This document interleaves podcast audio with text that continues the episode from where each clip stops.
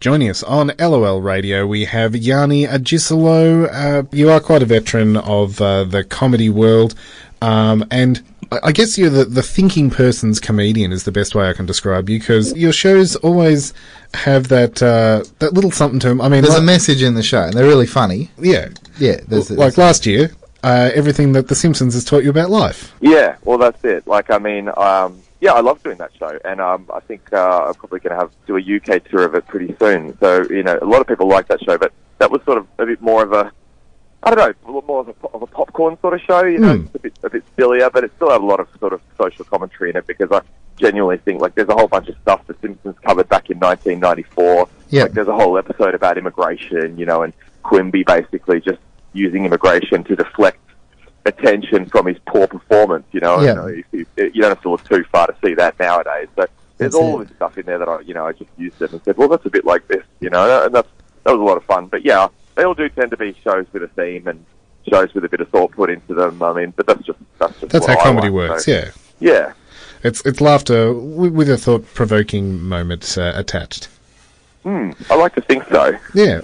So this year's show uh, comes from a very interesting story. It, the show's called The Unpinchable Pink Pen. Uh, Where did it come from? Okay, so I was, uh, it's just I was talking to a friend of mine, my friend Tiana, about the color pink. Right now, you know, we've got the whole thing with the gendered colors: the blue's the boys' color, and pink's the girls' color. And and um, so I was telling her, well, I, I really like pink. And she said she really hates pink. Yeah. And then she was uh, she works on a cruise ship, and she said, but I always buy pink pens for the ship. And I was like, well, why do you buy pink pens if you don't like them? And she goes, because I used to lose my pens all the time. Because like blokes in the office would steal them, but the minute I got the pink pens, they never ever go missing anymore. And I was like, wow, does that actually work? She goes, oh yeah, you better believe it works. And then I told a few people that because I couldn't believe it. And I had about three or four other people say, no, dude, I do similar things. That's why I buy pink stationery. They're like, number one, it's cheap because a lot of people don't like it. Yep. And number Yep. two, no one nicks it. And then I had another friend who's a bloke, and he said, yeah, that's actually why I've got a girl's bike. And I put a bike basket on it. And I was like, well, why, why do you do that? And he's like, because no one steals the girly bike basket bike. That's a good. That's a it's really, a really good, theory, point. Yeah. Yeah, and I was like, isn't that incredible that people are using gender expectations to protect their property? yeah, It's, it's an amazing crazy. concept. yeah. But it, it is that thing, I guess, that, uh, yeah, we're so.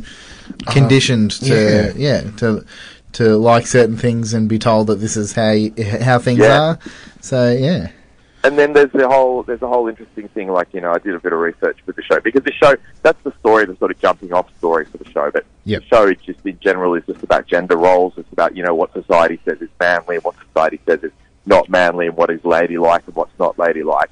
And Yep. then you know you find some really fascinating stuff like um, you know that pink actually used to be a boy's color uh, in the early 20th century. That was considered to be a more masculine color because they said pink's really close to red, and red is a very dominant color. Yeah. So they were like, you know, a dominant, intimidating color is more masculine sort of color, whereas blue was thought of as a very placid, sort of dainty color.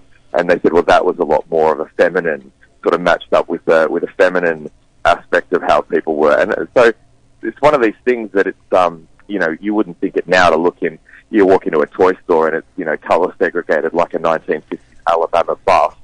yeah, But, uh, you know, but it, these things weren't always the way that they are now. And, um, yeah, and then even before that, you know, like before they had a lot of dyes uh, for clothes, you know, they weren't dyed colourful at all. And, um, you know, kids, all kids, boys and girls, used to just wear dresses till they were about two years old. And, uh, yeah, so there's all sorts of crazy history things that go along with that. And so the show's just basically uh, looking at those things and questioning a few of those assumptions that we, we just kind of take for granted. And I loved uh, a promo that you did to highlight the inequality uh, earlier for uh, International Women's Day. Yeah, that's right. Yeah, we did a promo um, where it was me and well, i- i- in Adelaide we did it with like about ten or fifteen other shows who all wanted to get in on it, and um, we basically just said if you book tickets um, on International Women's Day, which um, which occurred during Adelaide Fringe, you get Yep. a sixteen point two percent discount on the tickets, which is the current Australia gender wage gap. So Ah, it was yep. just a way of kind of like trying to raise awareness of, of that issue as well. Fantastic. So uh, your show, as you said, is called the Unpinchable Pink Pen. You're playing out at Trades Hall all throughout the Yep. festival. Yeah, I mean, look, it's it's been getting nothing but very nice reviews, and a lot of people come out of it saying, "Oh, that, I'm really glad that was you know an hour of good laughs, but also it had a really nice message." And um, Yeah. and also, I think it's one of these things that everyone can relate to, you know, because Mhm.